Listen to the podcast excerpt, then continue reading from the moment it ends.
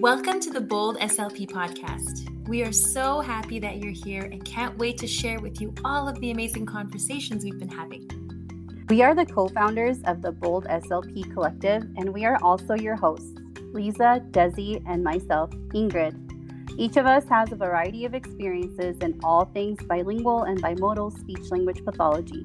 You'll get to know us pretty well on here. We started this podcast to share our lived experiences, but also because we want to bring advocacy and cultural humility to the forefront of every speech therapy conversation. We hope that you'll join us each week, and we hope that you enjoy this episode.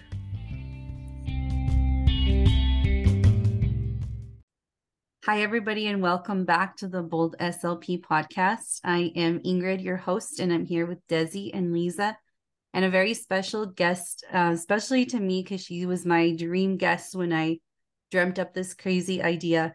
Phuong is here, and I'm going to let her introduce herself to you guys, because I'm just thrilled for her to be here. Welcome, Phuong. Well, thank you. My name is Phương Liên Palafox, pronouns she, her, and I have to be very intentional about everything that I do in my life as a speech and language and a communication scientist and a mother of three. And I don't always say yes, but I purposely said yes to this conversation and dialogue today. So it means I feel like it'll be a meaningful conversation. I am so excited. I can't wait. Just your DMs and your emails. I'm always like, oh, I show Desi, look at what she said. But I wanted to dive in. I know I shared these questions with you. I'm really curious about how you came to be an SLP. And then I know that things have changed for you. So what was your why? And then how has that why changed as your career has moved and progressed? Oh, good, thorough questions here, Ingrid. So my SLP path and narrative, honestly, I don't know how I've ended up here alongside you all today or my life. Earlier today, I was having a conversation with a large school district to come out in August to support 250 SLPs. And then I get to see my own clients. And then last night I was talking to a university about being a bilingual, bicultural, and bold, unapologetic SLP. So I feel very privileged. I'm not going to say lucky, because I've worked my ass off. I chose this profession out of love, literally. I was best friends and dating. That gets complicated. Someone in high school and throughout part of college. And he is a stutterer. And that's what introduced me to the field initially. So an important part of my SLP narrative starts with my own family story. And I think that's how it is for all of us who are bilingual and bicultural. My family, they were Vietnamese refugees. My father fought for South Vietnam, and they lost the war. And so after the war, he was given an opportunity to go to a re-education camp. But there was no education going on because it was really torture and jail. And so he was there for 2 years. And when he got out, him and my mother decided to get married. And someone approached him and said, hey, Phuong, because you have these naval skills, we would love to give you an opportunity to take you and your wife and 54 additional people across the South China Sea. And he accepted this because they got free passage. Everyone else had to pay 10 ounces of gold. And before they started, my dad had asked all of the people if they were sure they wanted to go, because he knew that the weather looked treacherous, that people do not survive this journey across a big ocean. They just had a small fishing Vietnamese boat. But collectively, everyone said, we want to go, because people were disappearing, people were starving, people didn't have jobs. I mean, they were being punished for believing in the philosophies of the South Vietnamese. So second day of the journey, engine died. My dad got clothes and blankets from people and jackets with buttons, weaved it together to make a sail. They kept going. Somewhere in the middle of the journey, there was a huge storm. I did some research on the interwebs, and it was Typhoon Elaine. And my mom tells me that as the boat was almost about to capsize, that a whale came out of the water and supported the boat until the storm passed. And then eventually they ended up in Hong Kong. And the reason why they ended up in Hong Kong was, at that time, there were so many Vietnamese refugees that the countries that were receiving them, they were saturated. So they closed off their borders. Hong Kong did not. And once they landed at 3 a.m., I was born. And so, you know, I share this narrative, and I've shared it over and over and over again. And I always think, you know, is this redundant? Is it too much? Is it even relevant? That's my ego talking. But I think at the heart of it, it's the foundation for everything that I do. But everything that I think about and feel about, I'm a big feeler, y'all, is all looking forward in our profession is always very tightly tethered to my past and my history. And I think for me, you know, I was the first person to go to college. My mom, we lived in a 2-bedroom mobile home in Wiley, Texas, where I was the only person who looked like me in school, besides my sister and my brother. And I think, you know, Matt thought I was going to stay close by, but I always had this, I don't even know where it came from, but I was like, I will go to the University of Texas at Austin.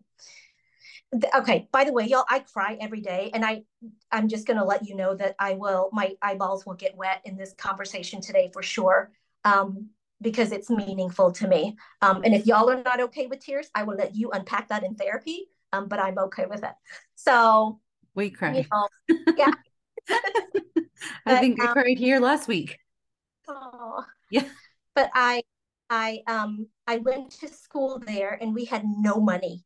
My father worked 2 full-time jobs my entire childhood and adulthood.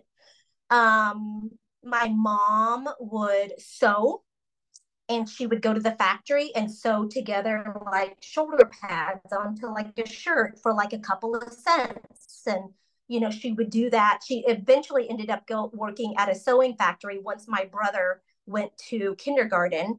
So we pulled out lots of loans.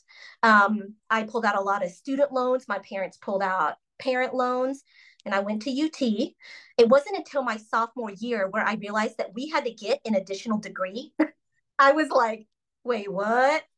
But I had no idea. Like, there was not someone else in my family. And like, I was the first person to navigate through this whole college experience. And starting at the age of 6 in first grade, I knew that I was our family interpreter, our family translator. I filled out all of the forms for my brother and my sister. Like, I did it all. And I hold a very special place in my heart for the eldest of immigrant and refugee families, because we know a hardship that is very different than I think our siblings do. And I'm grateful for that. And then I was going to stay at UT because there was a human that I liked and wanted to kiss. And he was still a senior at UT. But then out of ego, I applied to the top 5 programs in the country just to see if I could get in. And one of those programs was the top one at the time. This was in 2000. And one, and it was the University of Wisconsin at Madison. And Dr. Gary Weismer wrote back to me and was like, hey, Fong, I see that, congratulations on being accepted. So I already knew I got in, so go me for that ego trip. But I wasn't going to go to Wisconsin because that was too far. And my senior year in college, my mom was also diagnosed with lung and brain cancer. So I was going to stick around close by. But then he goes, by chance, are you representative? And he just basically listed every single category of race and ethnicity. And if you are, then we have a scholarship for you where we will pay for everything for the next 2 years in graduate school and give you a living stipend. And I was like, because I owed so much money at this point. So I called Matt. And I was like, and I talked to her every day, and I was like, hey, Mom, you know, he was like, you can have this scholarship. And she was like, go, like, I'm in remission, go to school. So I did. I went to Wisconsin, did that, started my doctorate, my PhD back down in Austin. to be alongside the human being that I liked. And after one semester, y'all know when you're in a space and you're like, I don't know what the hell is going on. I don't know this information that's being taught to me. I was not supported. And I will say that those 6-ish months I've never felt dumber in my whole life. And so I resigned from that experience. I used to say quit, but I was working way too hard to say that I quit. I made a different choice. And a week after resigning and thinking I'll just start working, my mom's cancer came back. So I moved back home to Wiley, Texas, and I started working at a cooperative, which is where school districts are rural and small. So then there's like an organization that oversees all of their special education departments. In December of that CF internship year, my mom passed away, but she got to see me become a speech language pathologist. And I always say that she worked so hard on saying that because she was so proud. And, you know, y'all, Vietnamese is like a monosyllabic language, and we don't have sounds like ch and blends. And so she worked really hard to say that. I mean, her children were her pride. So since then, I have been within and alongside the schools, kept my head down, did my work, And eventually I was in a district close to the Austin area. And they were like, do you want to be lead of this district? And I was like, no, that responsibility, no thanks. Attention on what you do, no thanks. They asked again. I was like, nope. And then they asked a third time. And I was like, all right, fine, I'll do it. Kept my head down, did my work, kept my head down, did my work. And then our regional service center, which in the state of Texas, school districts are divided up into 20 different regions. And each region has like this educational service center. And they needed a new person for region 13. And I said, no. They asked again. I said, no. They asked a third time. And I was like, okay. So then I oversaw about 60 school districts. And within that work, in those leadership roles, now looking back on it, I'm honoring the past version of myself, but I don't think I realized how it has set me up to really help out us as bilingual bicultural SLPs. As a lead, I remembered we used a workload analysis. And I was like, you do realize our bilingual folks are doing double the evaluation and taking twice as long to write the reports. And our IEP meetings last twice as long. And then on top of that, when we're walking down the hall, and there's a family who sees you and they're like, go phone, like, can you help me? And you're like, of course I can help, because I'm not helping them. I'm helping my family as well, you know? And I think that's something to recognize for all of us, is that people tell me, and they, you know, professional peers, they're like, you're so emotional. And I've even had people say, you know, because you're so emotional, it's unprofessional. And it wasn't until someone pointed out to me that when I'm talking or presenting, I'm not just talking about work. I'm talking about my life. So we have to live through all of the experiences that we've had to like digest, right? And the language, the English language that we had to cram in order to then work alongside our families. At the regional level, I did the same thing, brought in all the bilingual people, like, you are the star, you are coveted. Here are ways for you to communicate with one another, but here are ways for us to advocate. And so after those experiences, I worked in a clinical setting for about 7 years. At that time, I saw clients in the clinic, graduated many of them. But because I love the schools, I also was given caseloads in the schools and evaluations. And I was also a presenter. And so once a month, that was my rule. I would leave the clinical setting to go travel to wherever, leave my 3 children, partner, who I ended up marrying, the human I liked. And I'm so glad you mentioned it, because I'm like, did you end up with that human or not? It's really invested. I will say that Jeremy Palafox is the smartest decision that I have ever made. And he is, you know, some people just light up a room. That's him. So I get to spend my days with him. And so, yeah, worked at the clinical setting, did all of these things. But things got really heavy. And I would say somewhere around 2018 and then all through 2019, I got sick, like, a lot. And I was like, oh, I just must be tired. And then in April of 2019, there was a day I woke up and, I've already cried today, but at that time, I couldn't stop crying. Like, there was something going on. That something was depression and anxiety. But I didn't go to work on that day in April. And I think it was around then that I realized that what I prided myself on, being the hardest working person in the room, because Matt taught that to me, right? He was like, work 2 full-time jobs, earn your keep, do all of the things, learn English so well to where no one will discriminate against you and judge you and, do all of these things. But I mean, it hit me in the face, like, big time. And so since then, and I'm a huge mental health advocate, and I wish we could all have therapists just kind of on our shoulders all the time, helping us out. But I learned to set up boundaries, and I learned to fuel myself first and then giving from my amazing magical overflow. But I also learned when entities or people were taking advantage of your hard work. When you set up a boundary that you need to preserve yourself, people who love you respect that boundary. People who were taking advantage of you will push back against that boundary. And I think that was a really big lesson for me. So now, since September of 2020, after the advent of COVID, I started my own business out of fear. I was scared shitless. I was like, what am I doing? I'm not a business person. I'm not about the money and the profit. But I have learned in the last almost 3 years now,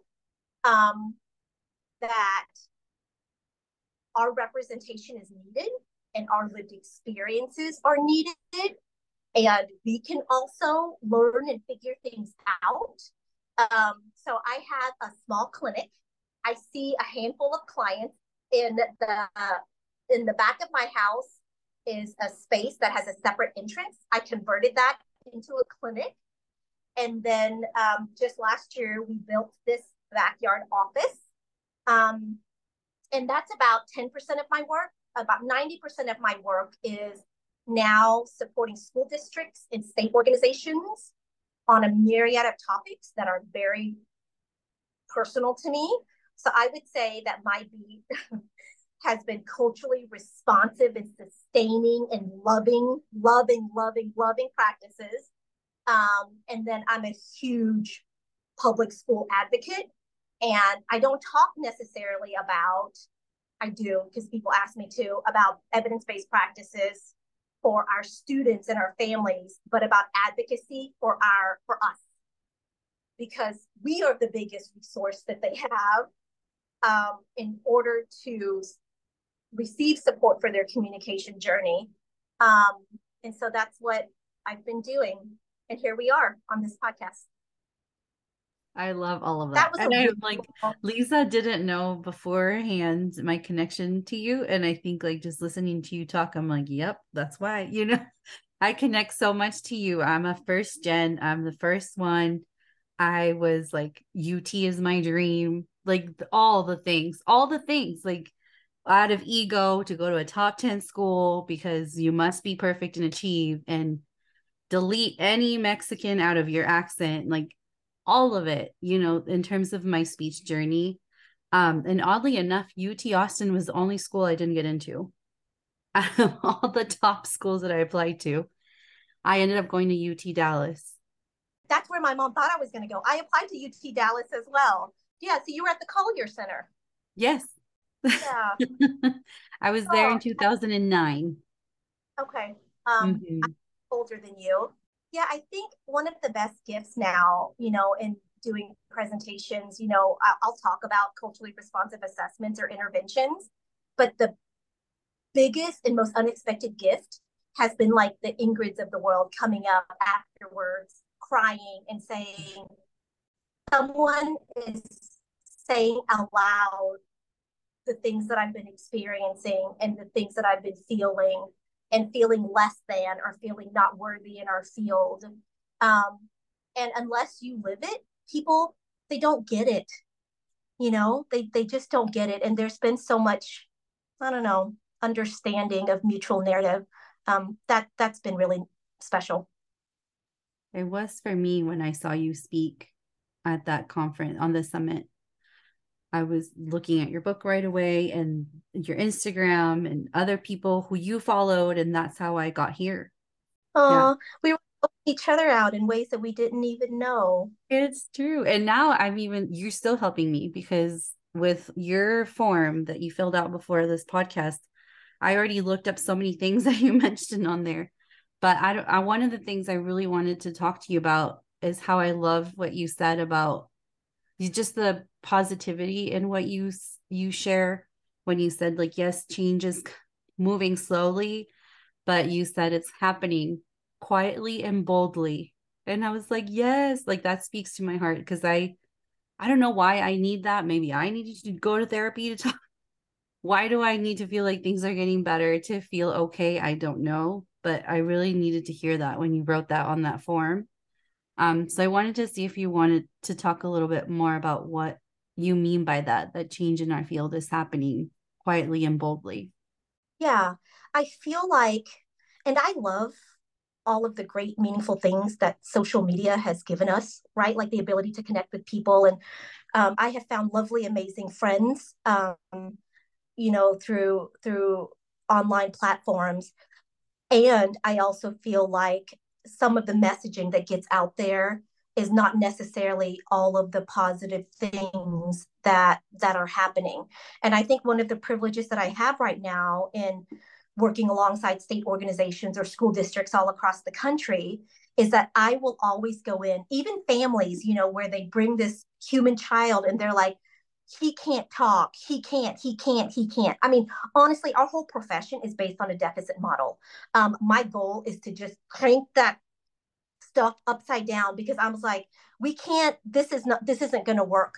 So I think, you know, whenever you earn the trust of somebody or someone from an organization, and anytime anyone asks me to do a presentation, I will say, I would love to have a kind of like a focus group on Zoom. So I'll have a 20 or 30 minute focus group with a couple of people from that school district or that state. And this is where I talk to them and I say, I want to know your pain points. Like, I truly want to know what your need is.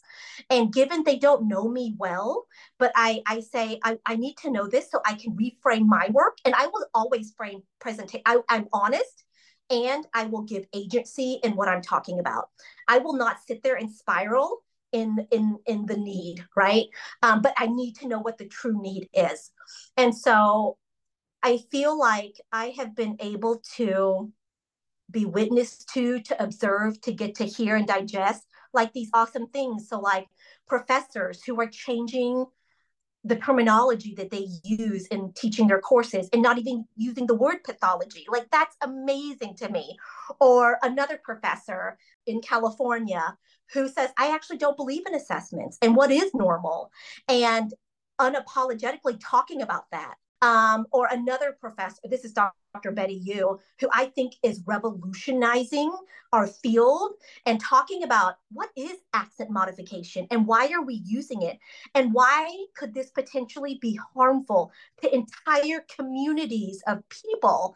And that takes so much bravery for all of these human beings who do this work. The reason why I say quiet and bold is because it is not safe for all of us to do this totally out in the open. And I would say that a lot of my work, maybe half of my work, I don't talk about, because if I talk about it, then I cannot move that needle. And the other part too, and this goes to the framework that I think you're going to ask about, the framework that I made up about dismantling and redesigning systems, is that advocacy, y'all, is the long game. So, for example, I know where there was a clinical individual at a university setting, bilingual, bicultural, advocating. And there was not a response to this advocacy. So she made a decision to resign from that experience and go somewhere else. But then the next person who came in benefited from her advocacy. Now, did it feel good for that other first person? No, because she felt like when we're advocating, we are always pushing against the status quo. And whenever we are advocating, we have to understand that we are advocating to someone with more power than us, right? There are always power dynamics within every single space that we're in. And so, you know, I always say advocacy is the long game. So there's this framework, and I totally made it up. And I've been making things up for the last 20 years in my profession. I make up informal studies that I do with my speech pathologist, informal research projects. And I don't think I gave myself credit for all of this work, but now in this season of my life, I'm in a different space. And I was like, you know what? People used to make up terminology all the time. Then they started using it. Then other people started using it.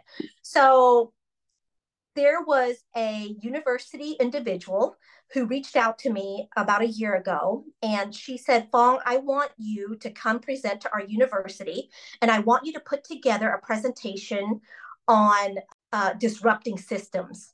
And I was like, what? I mean, I talk about speech language sciences, I talk about advocacy for educators, But now whenever someone asks me something and I feel like I'm too stupid to talk about it, I check myself and I'm like, hold up. If I don't do it, who is going to do it? And I'd rather it come from my lived experience. So I thought about disrupting systems. Have I disrupted systems? Have I done it at any point? And with reflection and some ego as well, but I have been disrupting systems my entire time within our profession, whether I realize it or not. And the thing is that as speech language scientists, and I'm using scientists because I'm playing around with vocabulary. I'm not feeling pathologist right now because I don't think people are diseases. Anyways, but that's, if you ask me a month from now, I might change my mind, but that's how human beings are. So I thought about disrupting systems, dismantling systems, and then redesigning systems. And I came up with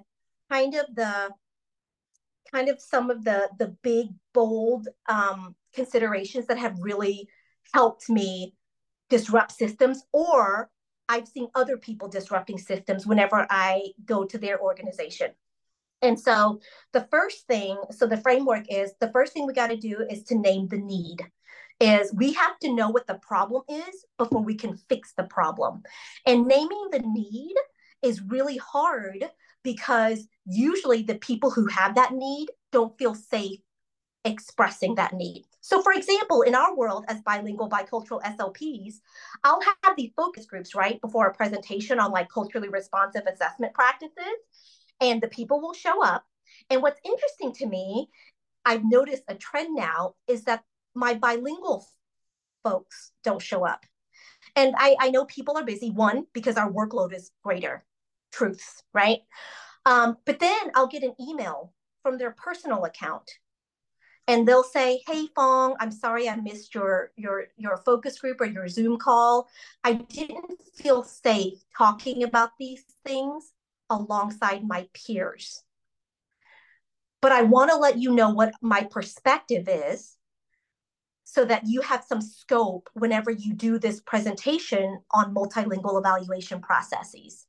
But this happens over and over and over. And what's interesting to me is that there's always an arc to these emails. It's like, I don't want to be complaining. We need to stop that shit, by the way, y'all. We are not complaining. We are advocating for our needs. We are advocating for our needs with the idea of our students, our clients at the center of these needs, and we're a resource. So I do that too. I say all of these things because I've done all these things and I say these things to remind myself, but it's not complaining, it's advocating.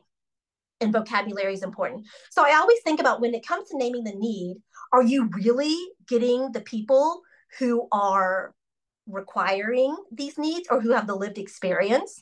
So that's the first part of disrupting systems. The second part of my framework is digesting the data. And so, you know, in our field, we're always about what's the research? What's the research? What's the data? And I love research and I love data. I did start on my PhD journey, and it's a both and.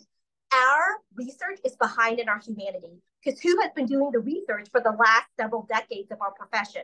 They have been white, monolingual, honestly male professionals.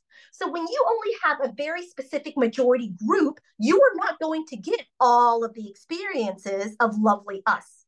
So it's really thinking about how we're doing research right now and who is representative in this research, and what lens is that through, right?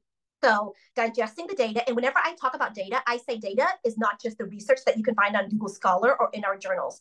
Data is also the lived experiences of the people who are impacted by the topic that you're talking about. And so, you know, I'm doing research right now with a professor at a university on overwhelmed school-based SLPs. And what was interesting to me is that, you know, we talk about it now, and what we're finding out is that school-based SLPs are advocating and leadership is not listening. So when Asha says you need to advocate more, you need to do more workload analysis, and the onus is always on the SLP and the professional, our research is saying, hold up, we should be placing more onus on the organizations because they're not responding to the need. So that's a huge difference, right? So we need to change the data, and we need to bring some more inclusivity into the data. And it's, people are like, oh, well, now we can talk about it because now you have the research. And I always say, yeah, I have the research now, but it still counted before. So that's the second part of my disrupting systems. The third part is recognizing the representation. And so when decisions are made, I always think about who this impacts the most and who has the lived experience to talk about this. So if we are all sitting around a table and we are talking about gender affirming care, unless you have that lived experience, I'm not going to give as much due credit for your thoughts and feelings because you are not living through that narrative.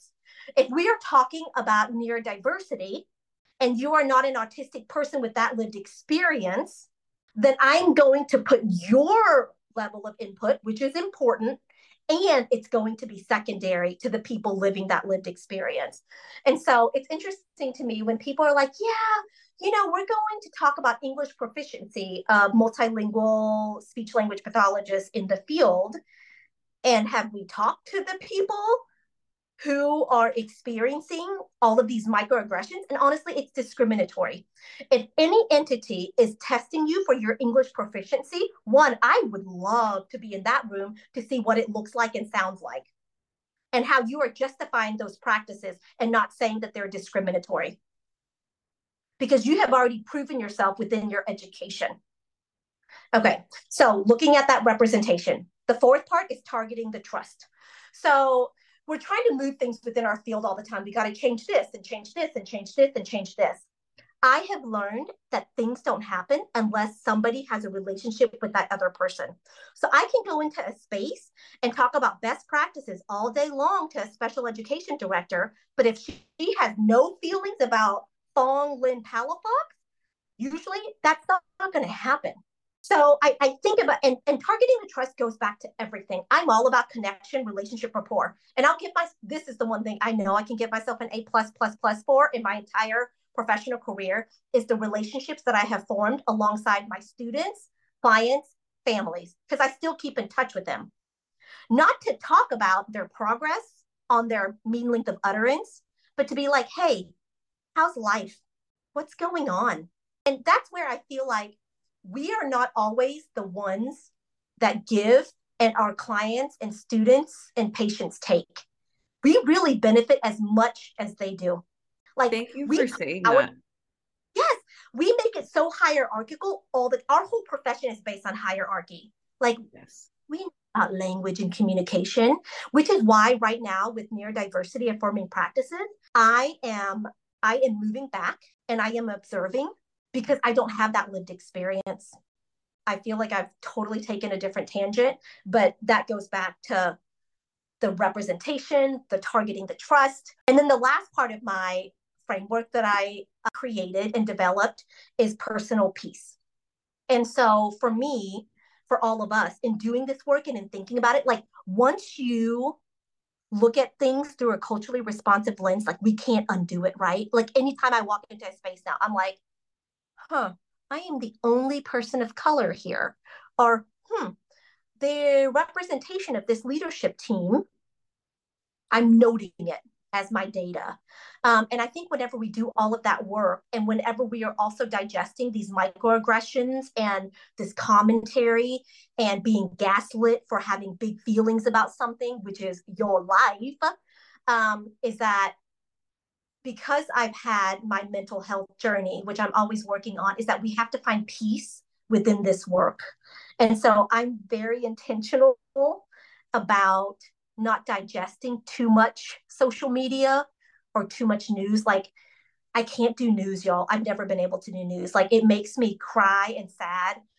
And then when I wake up in the morning, I used to just check, I don't know, Instagram, Facebook, all the things, right? But those stories, shootings and, you know, Asian hate and all, it would get stuck in my head and my heart like all day long. So I protect it. And then part of the personal piece for me personally, and we talked about this before, I think the record button was pushed, is that agency is also rest. And so I rest. And it's interesting to me, like now in my work, right? Like some days are clinic days, some days are presentation prep days, some weeks have like 3 presentations. Some months have 0, you know, like it all varies. And I've noticed that whenever I don't feel like that anxious grind, I think there's something wrong. So I'm like, it's like I'm weird manic about it. Like, oh, I gotta respond to some emails now. And I'm like, what am I doing? And so I purposely and intentionally rest now. One of the best moments I had, y'all, I'll share it with you. So my therapist, her name is Dr. Full Change, which is crazy and amazing that that's her name. And I purposely sought out an Asian American mental health specialist. And I was talking about being overwhelmed about work. And there are days when I feel like I carry the entire weight of supporting our multilingual populations, like on my head and heart. And I do feel like my work will be meaningful, right? You just want to help where you can in all the ways. And it's hard to justify resting when my mom never got to rest. She worked and worked and worked and worked, and then she died. Like, that was it. And so Dr. Full Change was like, okay, Fong, so what if perhaps through your rest, she gets to rest where she is right now? And I was like, good job, Dr. Full Change. Don't make us cry. You've earned every penny that I paid out of pocket for, which is a privilege, and I get that. Mm-hmm. But I think like we need to sustain ourselves because this work it feels so big because it's our life. It's not just our work.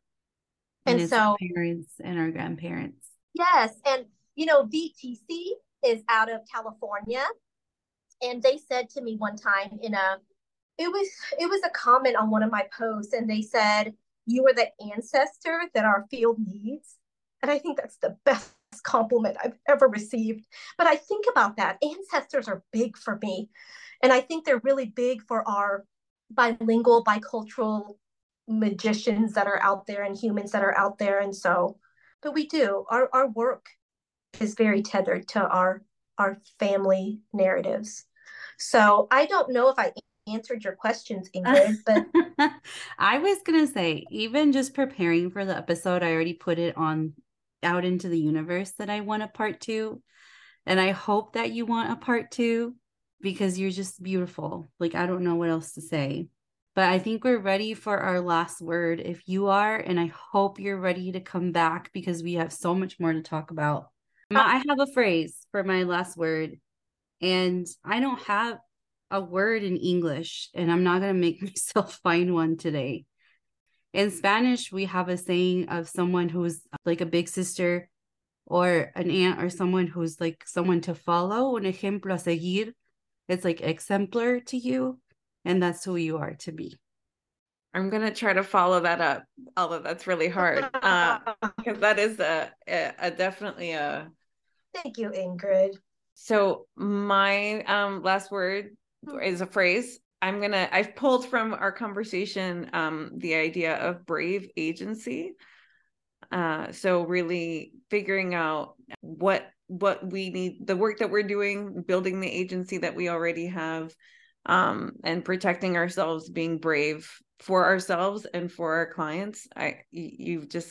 Your conversation, your what you told us today has really kind of reaffirmed everything that I knew, everything that I have held as true. So thank you. That was a really great conversation. It's a combination of so many things that people will love you, will respect your boundaries, changes happen quietly and boldly, but listening to the way you tell stories and how you feel the importance of both your life and the work that you do. I will just repeat the last thing that you said, that you are who our ancestors needed. Oh, thank you, Lisa. Are you ready for your last word? Mm-hmm. So my word that I have held close to head and heart in the last several years has been intention. Is do it on purpose and do it with intentionality and put thought into it. And know that we are building a life that we are worthy of.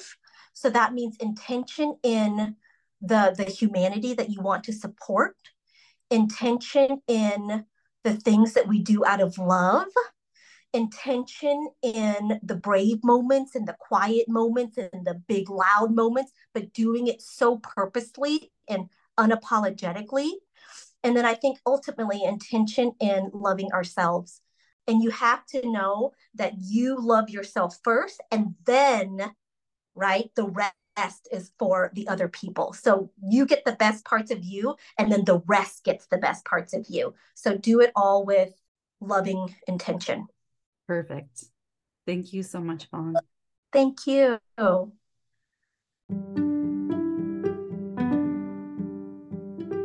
We have some really exciting news for you today. Our course is officially launching in June of 2023, just in a few short weeks. If you haven't heard, we've been working on a course, the three of us together here at the Bold SLP Podcast, Lisa, Desi, and myself, Ingrid. We are very excited to share it with you this summer.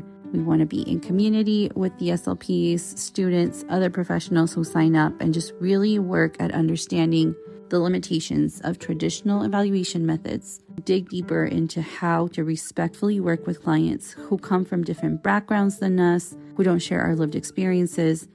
So we're really going to focus our attention on solutions and strategies to prevent harm in bilingual and multicultural evaluations. And we hope to see you there.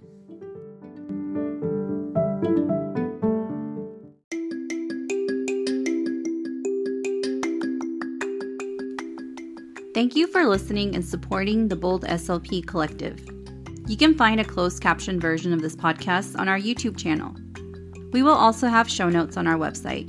If you enjoyed this episode, we'd really appreciate it if you do all the podcast things. Follow, subscribe, download, and review. And don't forget, we love hearing from you, so connect with us on Instagram at the Bold SLP Collective. Stay bold and humble. See you next time.